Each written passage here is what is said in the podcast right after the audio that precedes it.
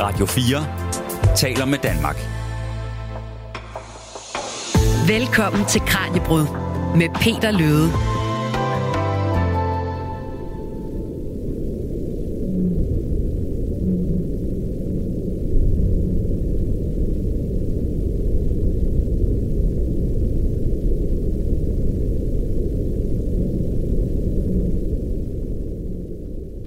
Det er lyden fra et af de allerdybeste steder på jorden, nemlig det, der hedder Challenger Deep, der er en del af Marianegraven, der ligger i det vestlige Stillehav. Og den her lyd, den er altså optaget tæt ved bunden af det 11.000 meter dybe hav.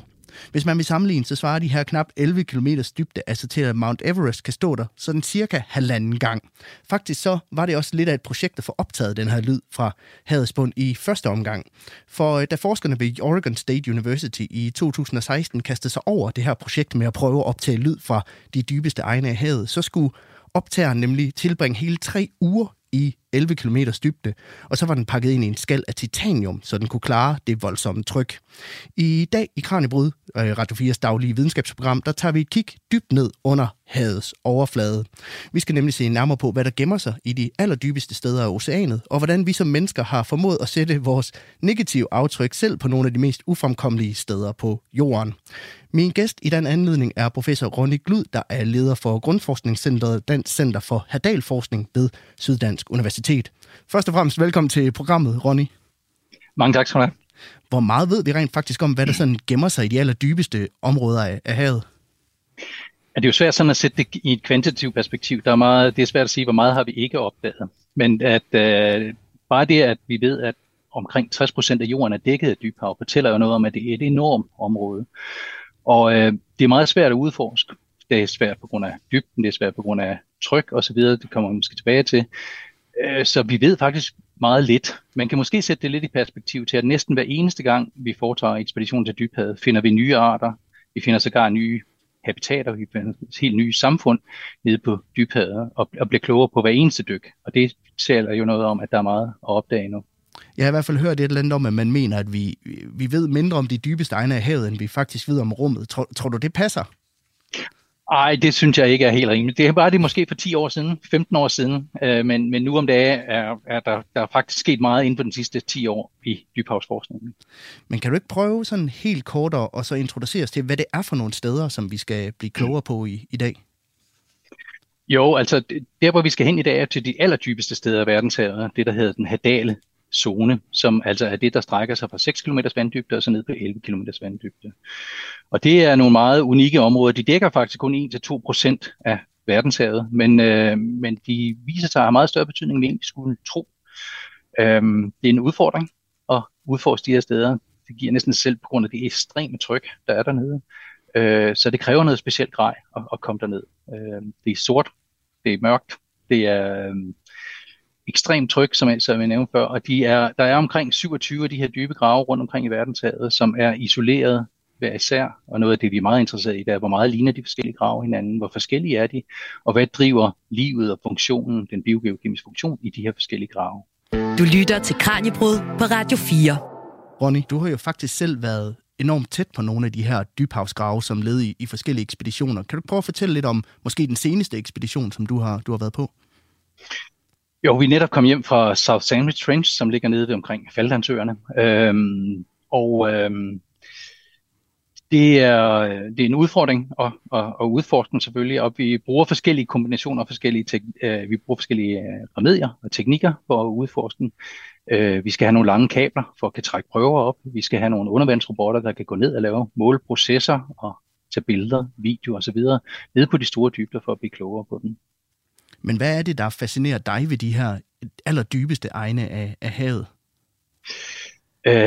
Jeg har jo mange år arbejdet med dybhavet, og også med havet generelt, og havets betydning for, hvordan jorden fungerer. Hvis vi vil forstå, hvordan jorden fungerer som sådan, klimamæssigt, hvordan livet har udviklet sig på jorden, hvordan kemien på jorden har udviklet sig, så er vi nødt til at forstå, hvad der foregår i dybhavet, som jeg altså, som sagt nævnt, dækker omkring 60%.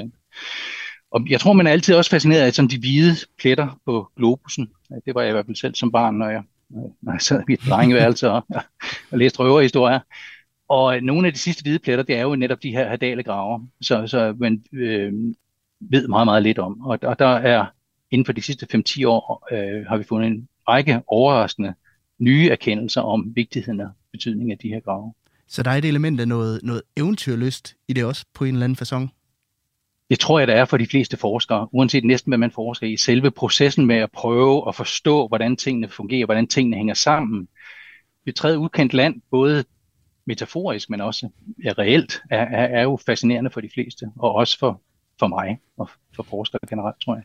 Og nu nævnte jeg jo før, at du har været en del af flere ekspeditioner, hvor man skulle dykke ned i de her dybhavsgrave. Godt nok ikke fysisk, men med forskellige robotter og udstyr. Altså, hvordan foregår sådan en ekspedition helt konkret?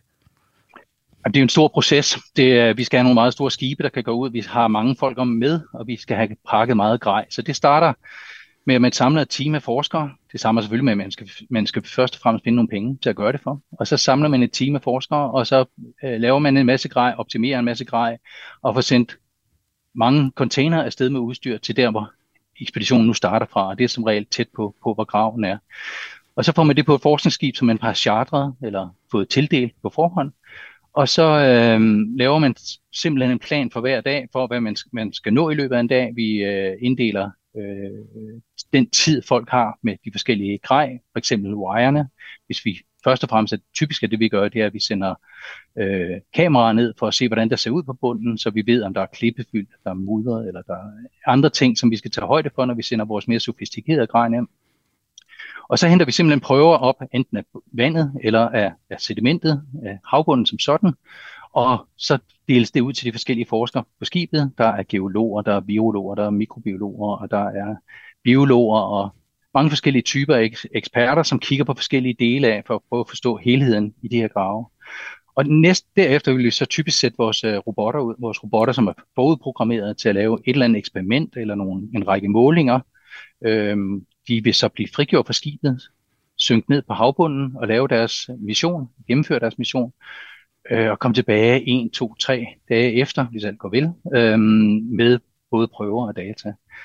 Og i mellemtiden så foregår der en masse ting med at prøve, og de prøver man får op og arbejde med dem i forskellige speciallaboratorier, hvor vi kan måle forskellige ting. Det lyder jo enormt omfattende. Altså, er det ikke dyrt? Er det ikke en dyr måde at lave forskning på?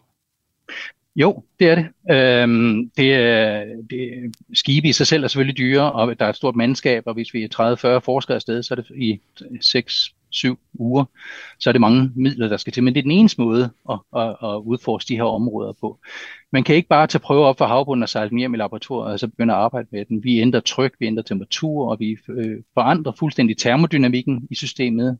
Vi forandrer biologien i systemet. Så derfor så er vi nødt til at sende laboratoriet ned på bunden, så at sige, frem for at tage bunden op i laboratoriet, hvis vi vil forsøge, hvordan tingene rent faktisk fungerer nede på havbunden. Ja, for man kan sige, det er jo ikke lige sådan, at du kan tage 10 km ned i dybdet ved at tage en dykkermaske og en iltflaske på. Altså, hvad er sådan den største udfordring, når det kommer til at udforske de her dybhavsgrave? Jamen, det er uden tvivl dybden i sig selv, altså afstanden og det ekstreme tryk dernede. Alt det grej, som vi skal have dernede og arbejde med, det skal specialudvikles. Det er ikke noget, man lige går hen og køber i et byggemarked. Der skal tegnes og fortælles og udvikles sammen med ingeniører og alt efter hvilke processer vi vil kigge på, skal der laves nyt grej hver eneste gang. Man kan ikke bare dykke ned som med dykkere på de dybder. Der findes dog ubåde, som kan gå derned, også bemandede ubåde. Dem er der ikke mange af i verden, men der er dog nogle få, men de er ikke ofte tilgængelige til sådan de fleste forskere. Og jeg vil også sige, at de største gennembrud faktisk, jeg vil ikke sige de største gennembrud, men mange gennembrud bliver egentlig gjort med ubemandede robotter, fordi der er ikke det er mere enkelt at operere dem, end at have egentlig bemandede missioner.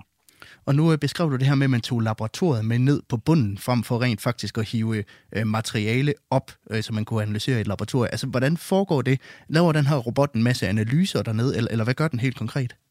Ja, det gør den blandt andet. Altså, typisk så har vi den udstyr med mange forskellige sensorer, så de sensorer bevæger sig rundt og måler hen over sediment, vand, grænsefladen for eksempel, måler fordelingen af kemiske stoffer, som ilt er et af de nøgleparametre, vi kigger på, og ud fra det kan vi så bestemme for eksempel, hvor meget ilt havbunden bruger.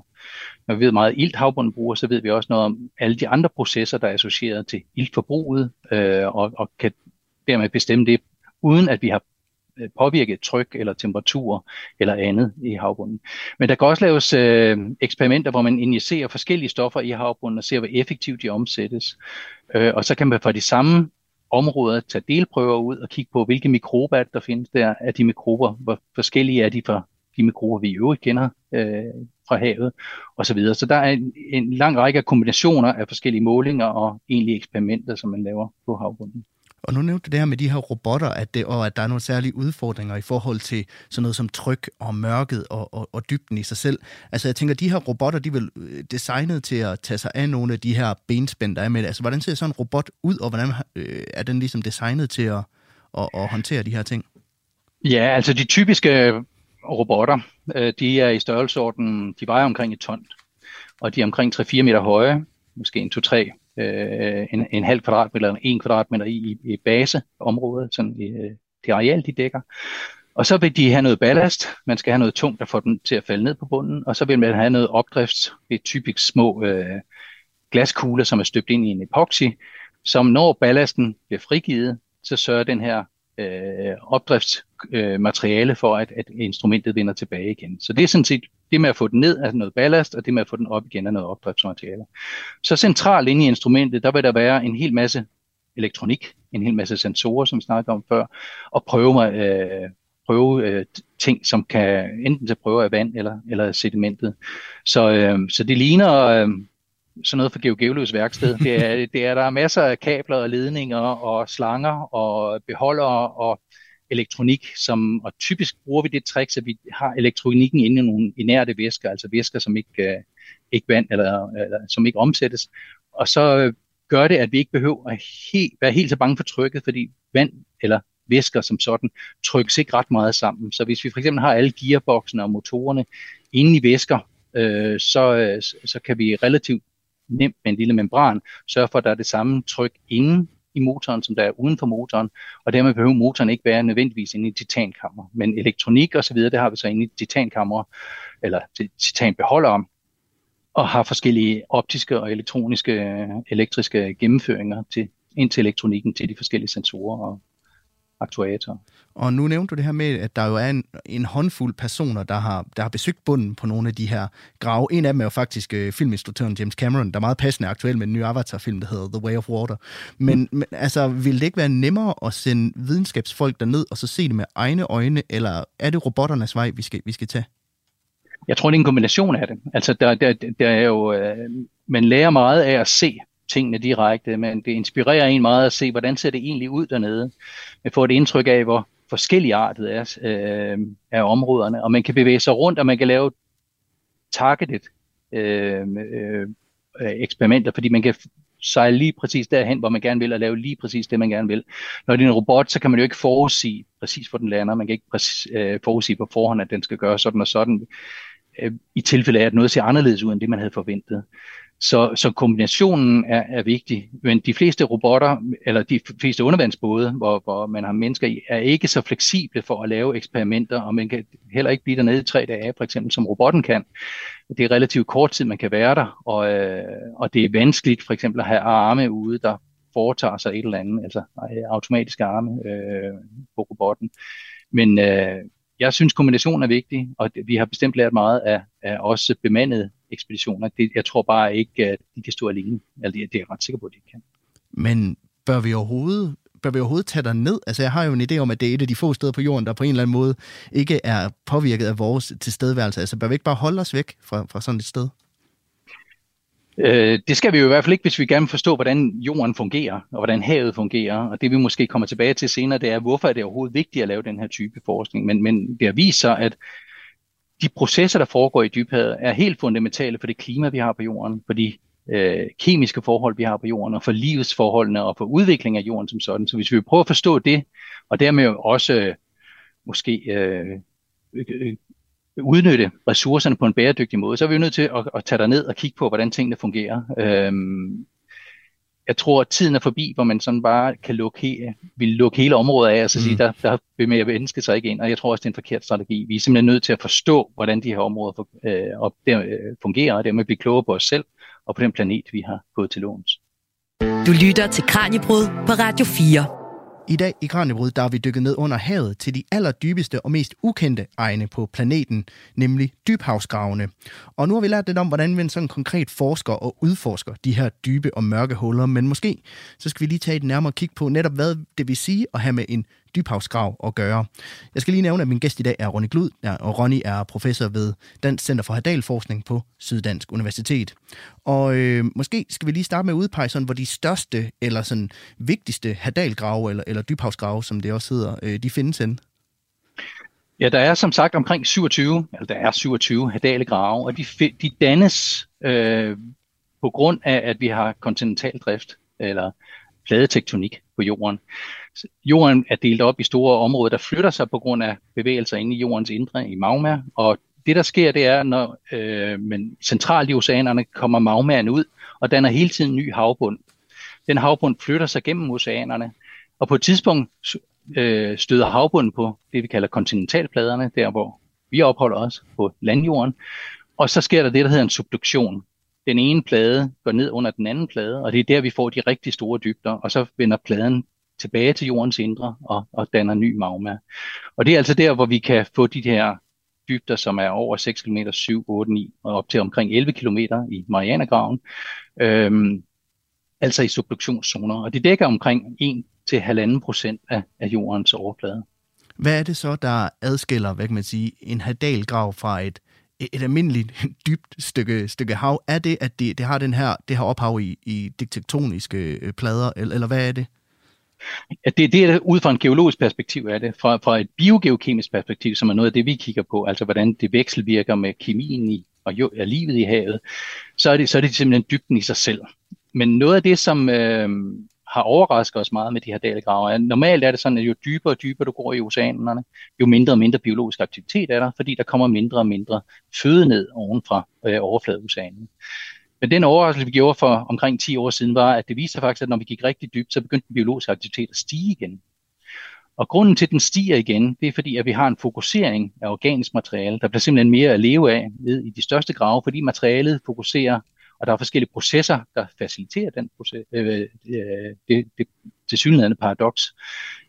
Og dermed så får vi mange flere organismer dernede, især mikrobielle organismer, så der er helt ukendt mikrobielt liv dernede. Og det er det, der er det fascinerende, dels at det er helt andre typer af liv, end det vi havde forventet, der var, men også at selvom de kun udgør 1-2%, så er de forholdsmæssigt meget mere vigtige for, hvordan dybhavet fungerer som sådan, fordi der fokuserer så meget materiale nede i bunden af gravene. Ja, for det her udtryk, hadalgrav, det kommer jo af navnet på Hades, der var dødsriget i den græske mytologi. Men man kan sige, at der er alt andet end dødt på bunden. Ja, altså det troede man engang. Man troede, at livet var dødt på de største dybder, eller der ikke var noget liv på de største dybder. Og derfor kom det til at hedde de hadalgrave. Men det ved vi i dag, det passer altså ikke. Livet er fantastisk mangfoldigt og tilpasser sig også de ekstreme forhold, der er i bunden af gravene. Og faktisk ser det ud til, at diversiteten, variabiliteten i liv og også de processer, der understøtter livet, er meget mere variable på de her største grave, end det er egentlig på de store dybhavsletter, som dækker det meste af Stillehavet og Atlanterhavet. Så det er unikke områder, men også betydningsfulde områder for havet. Og da vi talte sammen inden programmet, så sagde jeg til dig, at vi skal selvfølgelig også nå at runde alle de der mærkelige fisk, der bor i de her grave. Mange har nok det her billede i hovedet med den her fisk med en pære, der dingler ud fra panden. Men så sagde du til mig, at der lever faktisk slet ikke fisk helt nede på bunden af de her grave. Altså, hvad er det for en type liv, vi finder dernede? Ja, altså der er på grund af trykket, så er der stillet store krav til den fysiologi, det organismer skal have for at kan leve der. Og fisks basale fysiologi gør simpelthen, at fisk kan ikke gå dybere, de kan ikke håndtere tryk, der er omkring 8 km eller dybere. Så de grave, der er dybere end 8 km, der er der altså ikke fisk nede. Det vil have sagt, så på nogle af flere af vores ekspeditioner, så finder vi nye arter af fisk, men de er altså oppe over de 8 km. Når vi går helt ned i bunden, altså fra 8 og så ned til de 11 km, så er der andre typer af organismer, der dominerer. En af de ting, der virkelig er sådan, det man lægger mærke til, det er det der af tanglopper. Kæmpe tanglopper, som lever af de ådseltæder, de lever af større dyr, der drysser ned i bunden af gravene og omsætter dem, og kannibaliserer også i en vis udstrækning på hinanden. Og det, noget af det, der er fascinerende, er, at det ser ud til, at det for nogle arters vedkommende, så er de til stede i flere gravene, ja, for andre arters vedkommende, så er de altså kun til stede i enkelte grave, og det er jo noget af det, vi er meget interesseret i at prøve at forstå. evolutionen og udviklingen af livet de her steder, hvor ensartet er livet i de forskellige grave, eller hvor forskelligartet er livet. Har evolutionen fundet de samme løsninger på det samme problem i forskellige grave eller forskellige løsninger? Ja, inden vi dykker lidt nærmere ned i det, så kan det være, at du lige skal forklare for lytterne, hvad en tangloppe helt konkret er for et type dyr. Det er et krabstyr. Jeg tror, de fleste af os kender det, når vi går på stranden og så rykker op i noget tang, og så springer tanglopperne alle steder rundt om benene, eller når vi er ude at svømme i kystzonen om sommeren. Så det er et lille krabstyr.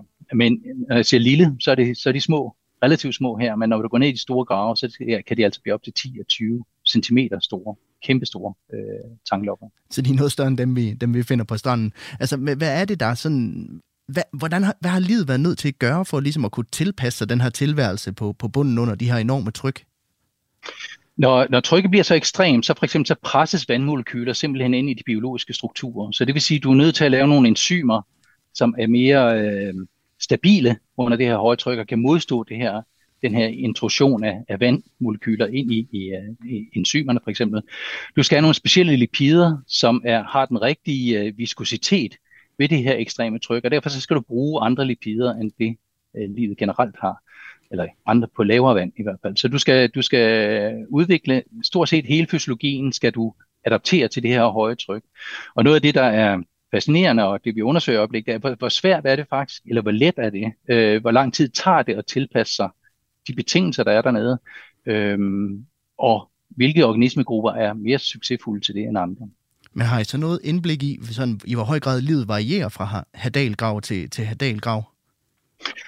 Det er vi i gang med, men det vores primære fokus er, og det der er det mest fascinerende, synes jeg, som biogeokemiker, det er det mikrobielle liv. Det mikrobielle liv, faktisk så er der jo så mange mikrober på jorden, og det er mikrobernes aktivitet, der i sidste ende bestemmer kemien på jorden, og hvordan jorden har udviklet sig, eller i hvert fald har den betydende faktor for, hvordan livet på jorden har udviklet sig, det andet øvrige liv.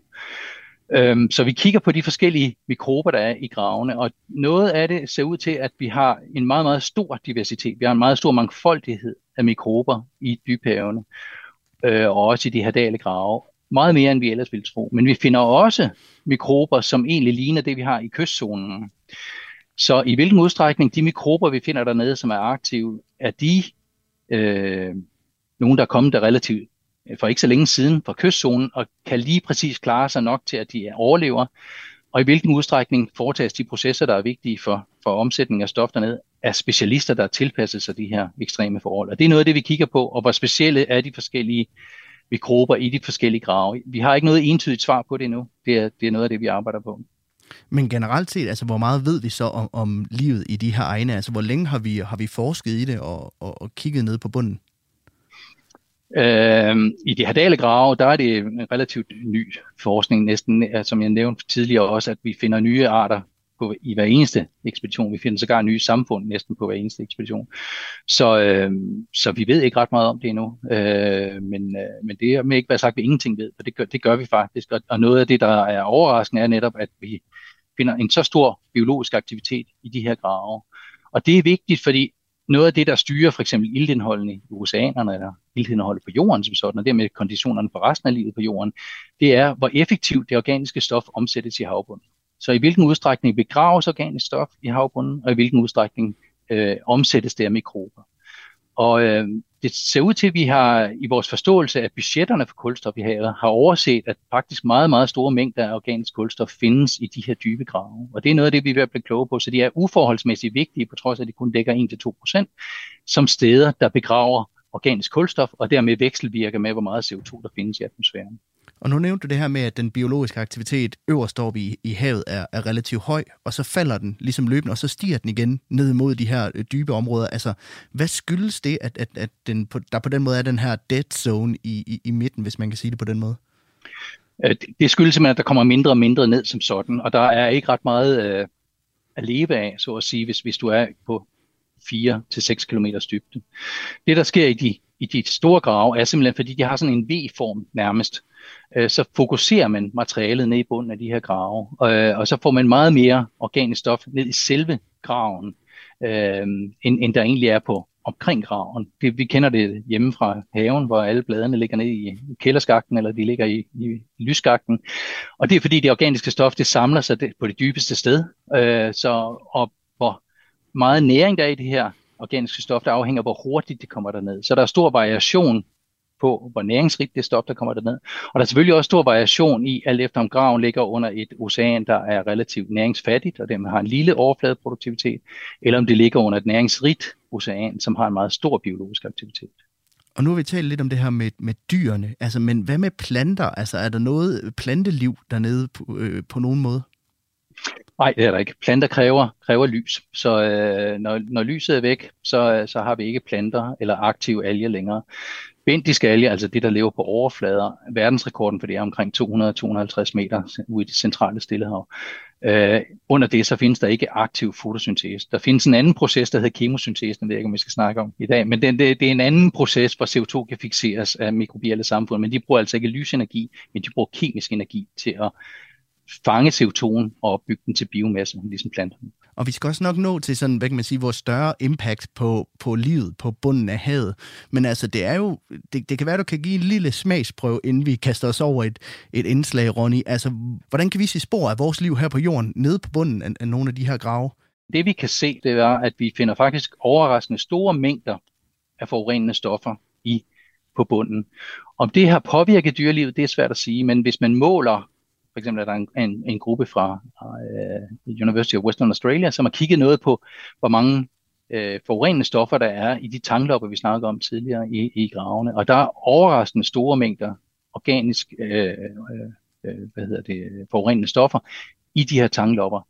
Og hvordan det kommer derned, det ved vi ikke helt endnu, men det kommer formodentlig på samme måde som det organiske stof, plus at det også kommer ned med større dyr, som må synke ned, som er beriget med forurenende materiale. Så de her tanglopper i de store grave, de kan faktisk have lige så mange forurenende stoffer, som nogle, der er i meget forurenede områder i kystzonen. Og senest har vi fundet meget, meget store mængder kviksølv, for eksempel, på de hadalegrave. Så der er omkring 50 gange mere kviksølv per kvadratmeter i de her hadalegrave, end der er i dybhavet generelt. Så på den måde så fokuseres ikke kun det organiske materiale, men også forurenende stoffer i de her grave. Om det påvirker livet dernede negativt, det ved vi ikke endnu. Det kan også være, at de er specielt gode til at håndtere det. Det må vi finde ud af.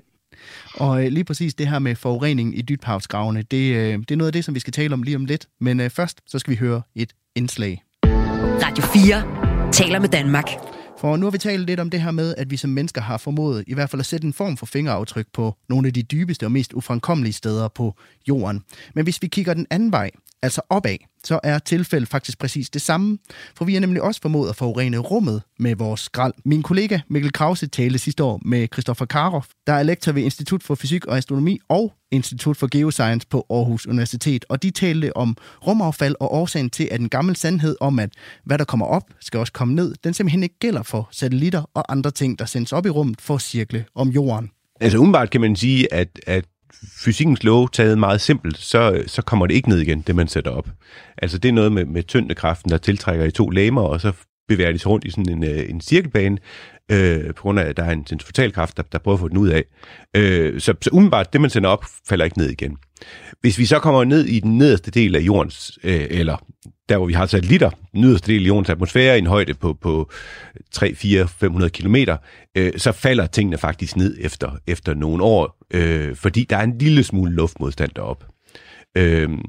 Men det, der er højere op, det tager mange år, flere tusind år, og derfor bliver det ved med at være deroppe. Og da man sendte de første satellitter op, har man jo tænkt, jamen rummet er uendeligt stort, der kan vi godt bare læse ting ud. Så er man hen ad vejen godt blevet klar over, det er måske ikke uendeligt stort alligevel, og vi har en tendens til at godt vil ligge vores satellitter i de samme baner, og der ser det altså ud til at blive fyldt op. Så derfor er vi nu i en situation, hvor vi har mange, mange 100.000 vis af større eller mindre genstande til at flyve rundt omkring jorden. Og hvis vi ikke gør noget, så bliver de ved med det. Og det betyder også, når vi sender nye ting op, jamen så er de altså i risiko for at blive ramt af noget af det her rumskrot, der flyver rundt op.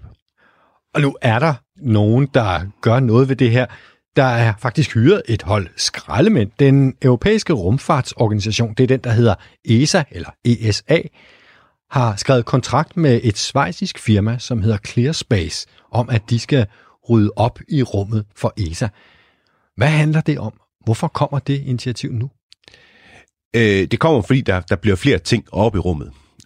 I dag så er det ikke de her store rumagenturer som NASA og ESA i spidsen, der sender flest satellitter op. Nej, det er faktisk private, der sender, private firmaer, der sender flest satellitter op. Og det betyder altså, at der kommer mange, mange tusindvis af nye satellitter til over det næste par år, måske 10.000-vis. Og det giver os et problem, som vi skal til at rydde op på.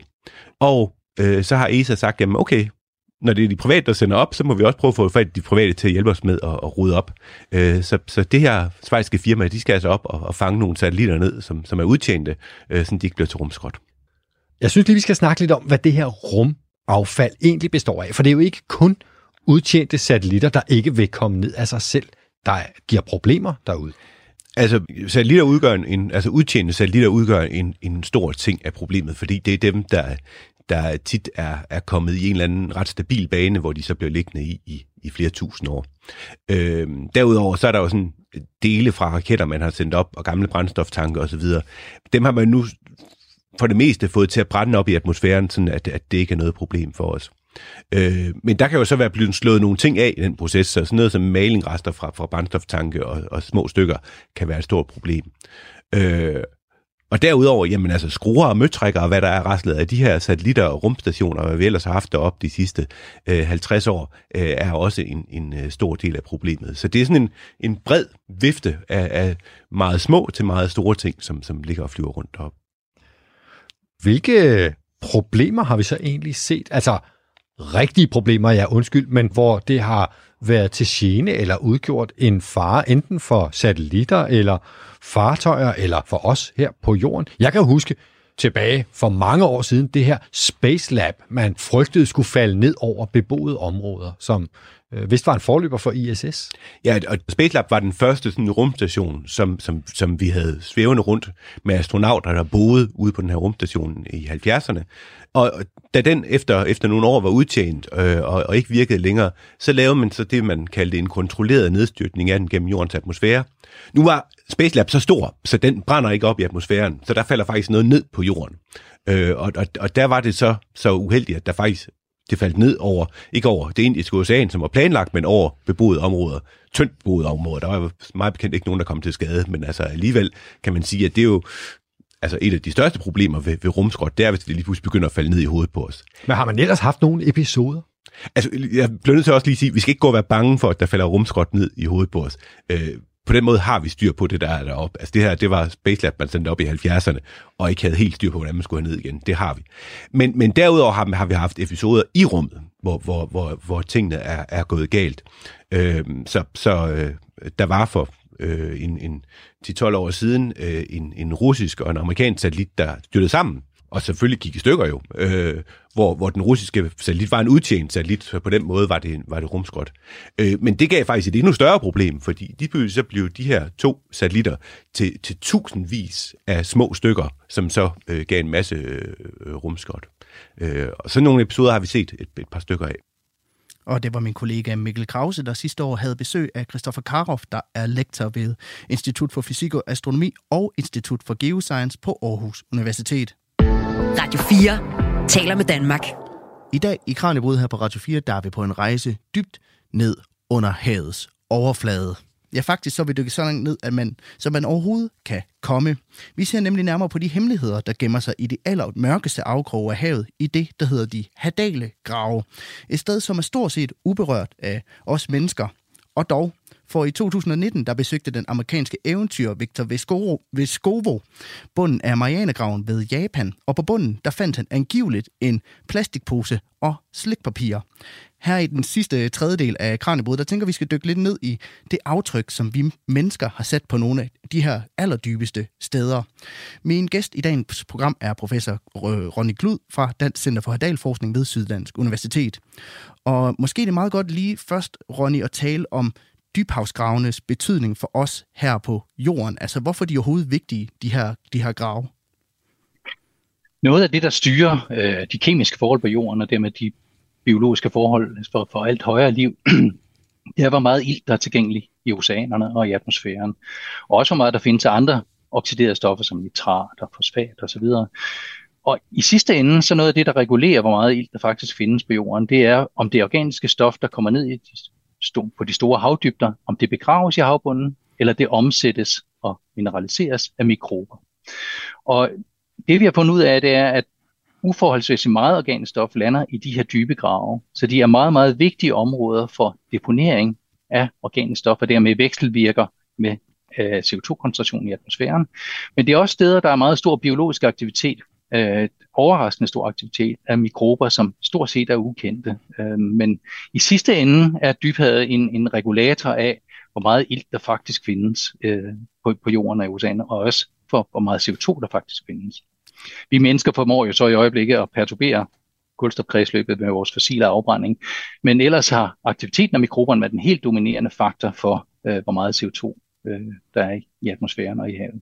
Hvorfor er de så vigtige for at forstå, hvad kan man sige, havets generelt set større mekanismer? Altså hvad er det for en nøgle, de har, som vi håber på at kunne afsløre her, når vi begynder at udforske det noget mere? Det er simpelthen, hvor meget af det organiske stof, der kommer ned der. Og noget af det, der er overraskende, som jeg nævnte, er, at der kommer overraskende meget ned. Men det er også noget med, at de er overraskende dynamiske. Der sker dels nogle oceanografiske og hydrografiske processer, når vand bevæger sig i gravene. Men der sker også de her grave dannes, hvor vi havde subduktionszoner, som vi snakkede om tidligere, hvor vi har neddykning af oceanpladerne under kontinentalpladerne. Så det er seismisk meget aktive områder, der er ofte jordskælv, der er meget stor vulkansk aktivitet der, og det gør, at man får i endnu større grad materiale ned i bunden af gravene. Og for eksempel i 2011, da man havde det meget store jordskælv ud for Japans kyst, og jeg tror, vi alle sammen kan huske de forfærdelige billeder af tsunamier, der skyllede ind over østkysten af Japan, der var vi og andre ude at kigge på, hvad der var sket i japanergraven efterfølgende, og man kunne se, hvordan hele graven havde forskubbet sig, men også hvordan enorme mængder af organisk stof var blevet endt op ned i bunden af gravene, men sammen med det også en masse organisk stof. Og noget af det, der overraskede os, var, at vi fandt faktisk ikke ret lang tid efter, 4 måneder efter tsunamien, fandt vi radioaktivt materiale fra atomkraftværket Fukushima, som havde nedsmeltet deres reaktor og havde lækket organisk stof til havet. Radioaktivt stof i havet. Og det viser noget om den forbindelse, der egentlig er med kystzonen og landzonen, at hvad vi foretager os der, og så nede på de dybeste grave, som i det her tilfælde var 9 km dyb, at man faktisk kunne se en effekt der med det samme. Så de er forbundet med havet som sådan. Det er ikke isoleret dead ends, hvor der ikke foregår ret meget. Tværtimod. Ja, hvad er det så for en betydning, som det der foregår på bunden af havet har for nogle af de processer, der så sker længere over bag? Det er simpelthen, i hvilken udstrækning det organiske stof tages ud af ligningen. I den udstrækning, vi gemmer organisk stof på jorden, i den udstrækning, som det gemmes væk, der regulerer det, hvor meget ilt der er til stede, og hvor meget CO2 der er til stede. Så derfor er vi nødt til, at, hvis vi prøver at forstå vekselvirkningen mellem klima for eksempel og havets, så er vi nødt til at forstå, hvad der foregår på de største grave, hvor effektivt deponeres materiale der, og hvor effektivt omsættes materiale der. Men jeg tænker også, at det her kredsløb er vel, det er i hvert fald vigtigt, kan vi høre på, men det er vel også sårbart. Altså, der skal ikke meget til at skubbe den her proces ud af balance, eller hvordan? Ej, det tror jeg ikke, man behøver at være så bange for, om det skubbes ud af balance. Jeg tror, man kan selvfølgelig påvirke det liv, der er dernede negativt, hvis man forurener umådeholdent. Men nogle af de steder, hvor dybhavet egentlig er endnu mere sårbart, det er det, vi kalder de store dybhavsletter. De store dybhavsletter er meget rige på mineralforekomster, og der er en stor interesse i, om man skal til at udnytte de mineralforekomster. I forbindelse med vores grønne omstilling, så skal vi bruge en række sjældne jordmineraler. De findes altså i dybhavet, og derfor er der en stor interesse i at udvinde de her mineraler kommercielt. De mineraler har akkumuleret over millioner af år og findes altså på havbunden, og derfor er der store kommercielle interesser i uden af det, og det er selvfølgelig til os alle sammens bedste, hvis det er, at vi skal have en grøn omstilling op på jorden, på landjorden. Men jeg ved jo også, at det er jo det, der hedder deep sea mining, som du omtaler her, som er blevet et ret omdiskuteret emne. Hvad er det, debatten og diskussionen den går på?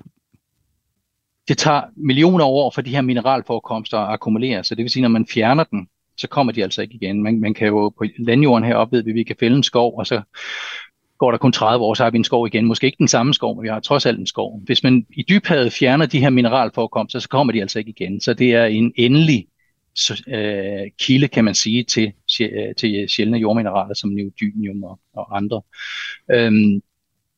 Det andet er, at det er svært på så stor dybde at udvinde de her forekomster, uden at have meget stor impact eller effekt på miljøet omkring det. Man kan næsten forestille sig, når man kender sådan en mudderbund, der ligger forskellige mineraler på, at hvis man skal til at støvsuge dem op, så danner det enorme skyer af opløst materiale, som vil drive rundt i bunden eller i det nederste af verdenshavet, og dermed påvirke livet der og mange af de endnu uudforskede og uopdagede biologiske samfund, der findes der. Så det er vigtigt at gøre det her på en fornuftig måde. Det er vigtigt at have en god dialog, firmaer og internationale organisationer imellem, hvis vi skal i gang med at udnytte de her mineralforekomster, så skal vi gøre det på en måde, som er hensigtsmæssig og bæredygtig for det liv, vi stort set ikke kender endnu. Man kan man overhovedet det. Jeg synes jo hver gang, at vi begynder at udnytte et naturområde, enten med minedrift eller skovbrug, eller hvad det måtte være, altså ender det altid med at gå ud over naturen. Kan man overhovedet gøre det, uden at det kommer til at påvirke havene negativt? Man kan ikke gøre det, uden det påvirker det område, man laver mining i hvert fald negativt. Det vil det gøre. Det er der ingen tvivl om. Men hvis man regulerer det og gør det på hensigtsmæssige måder, man så ikke det kan lykkes at gøre det. Men vi skal i hvert fald ikke bare... Hvis der er en ting, vi har lært heroppe på landjorden af at lave og udvinde forekomster og lave minedrift, så er det, at man skal være forsigtig med, hvad man gør, og man skal tænke sig om, hvad man gør, og man skal give den tid, det kræver at forstå de biologiske systemer eller kemiske systemer, som man forsøger at udnytte, så vi ved, hvordan vi påvirker dem, og hvordan vi påvirker dem mindst muligt. Og nu taler vi om det her med forurening i Hadalgravene og på oceanernes mest dybe egne. Altså, og det er jo stadigvæk uklart, hvor stor impact den her forurening har. Men hvad er sådan worst case scenario i forhold til det? Og det synes jeg er svært at beskrive. Altså fordi det...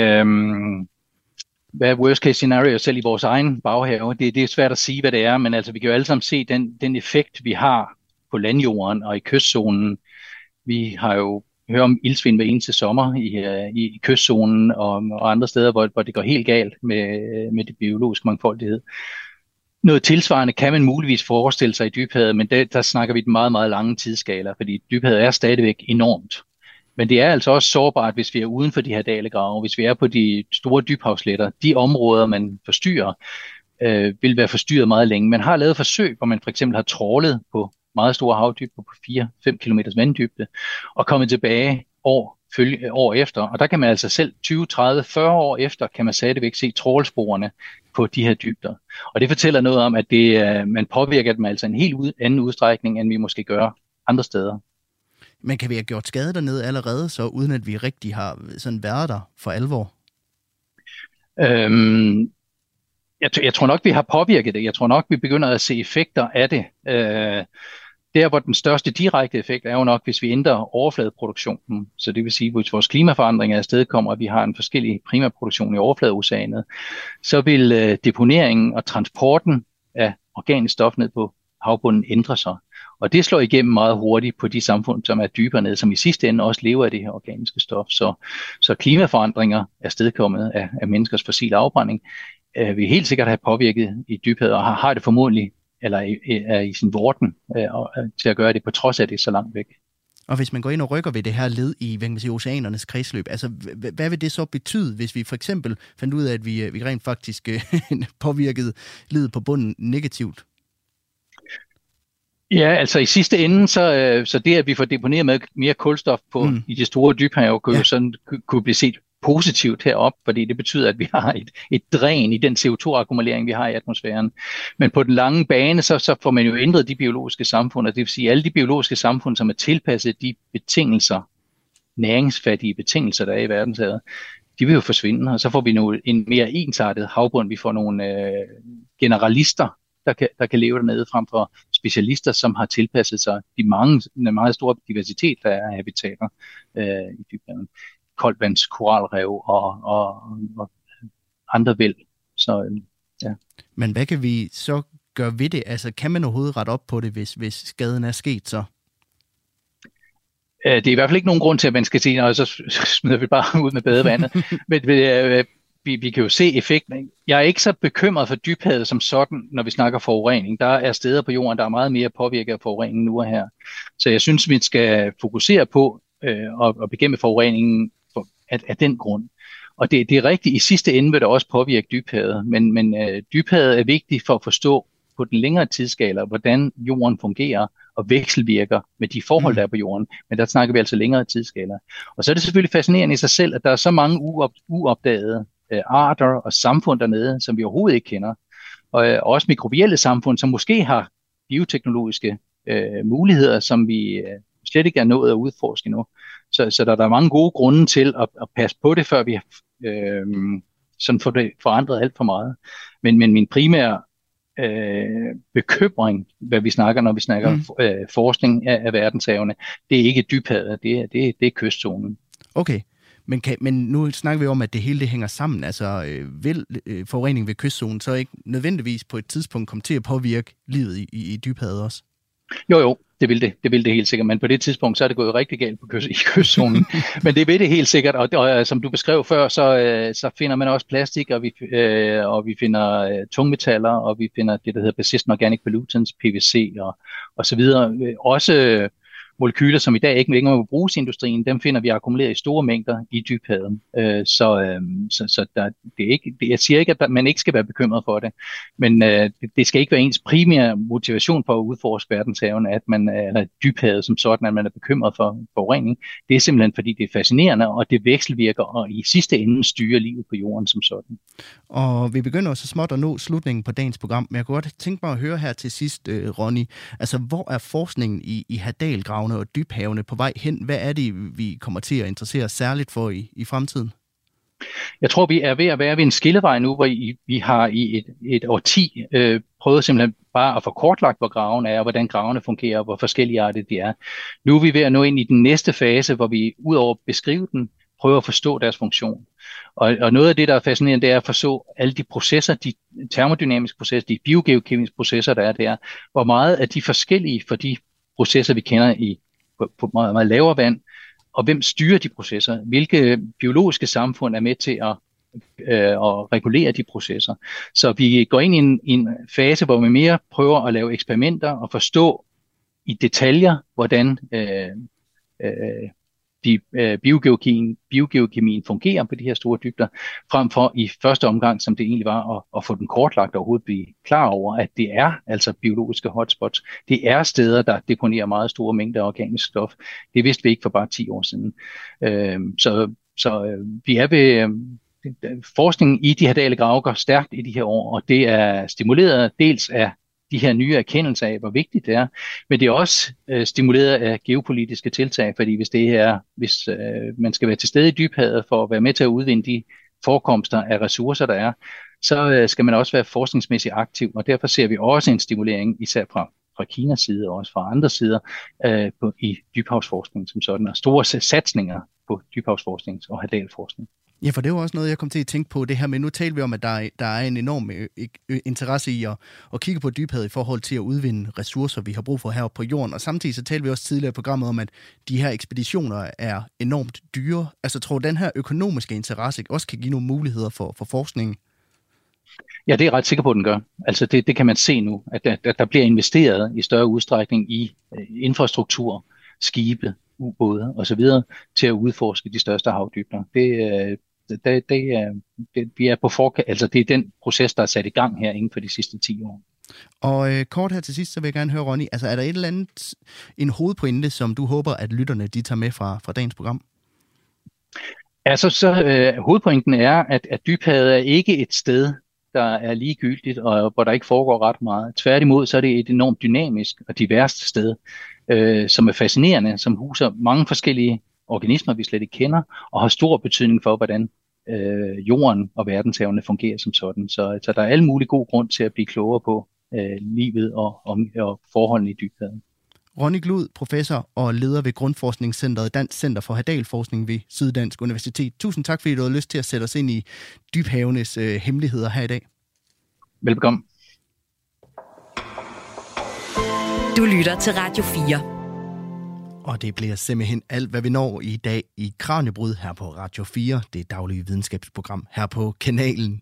Tusind tak, fordi du lyttede med. Hvis du vil høre mere om havets dyb, så kan jeg anbefale, at du graver dig ned i vores bagkatalog, som du kan finde som podcast i Radio 4's app, og den kan hentes på både App Store og på Google Play. Her er der alt fra programmer om hvaler og fisk til havforurening og havis.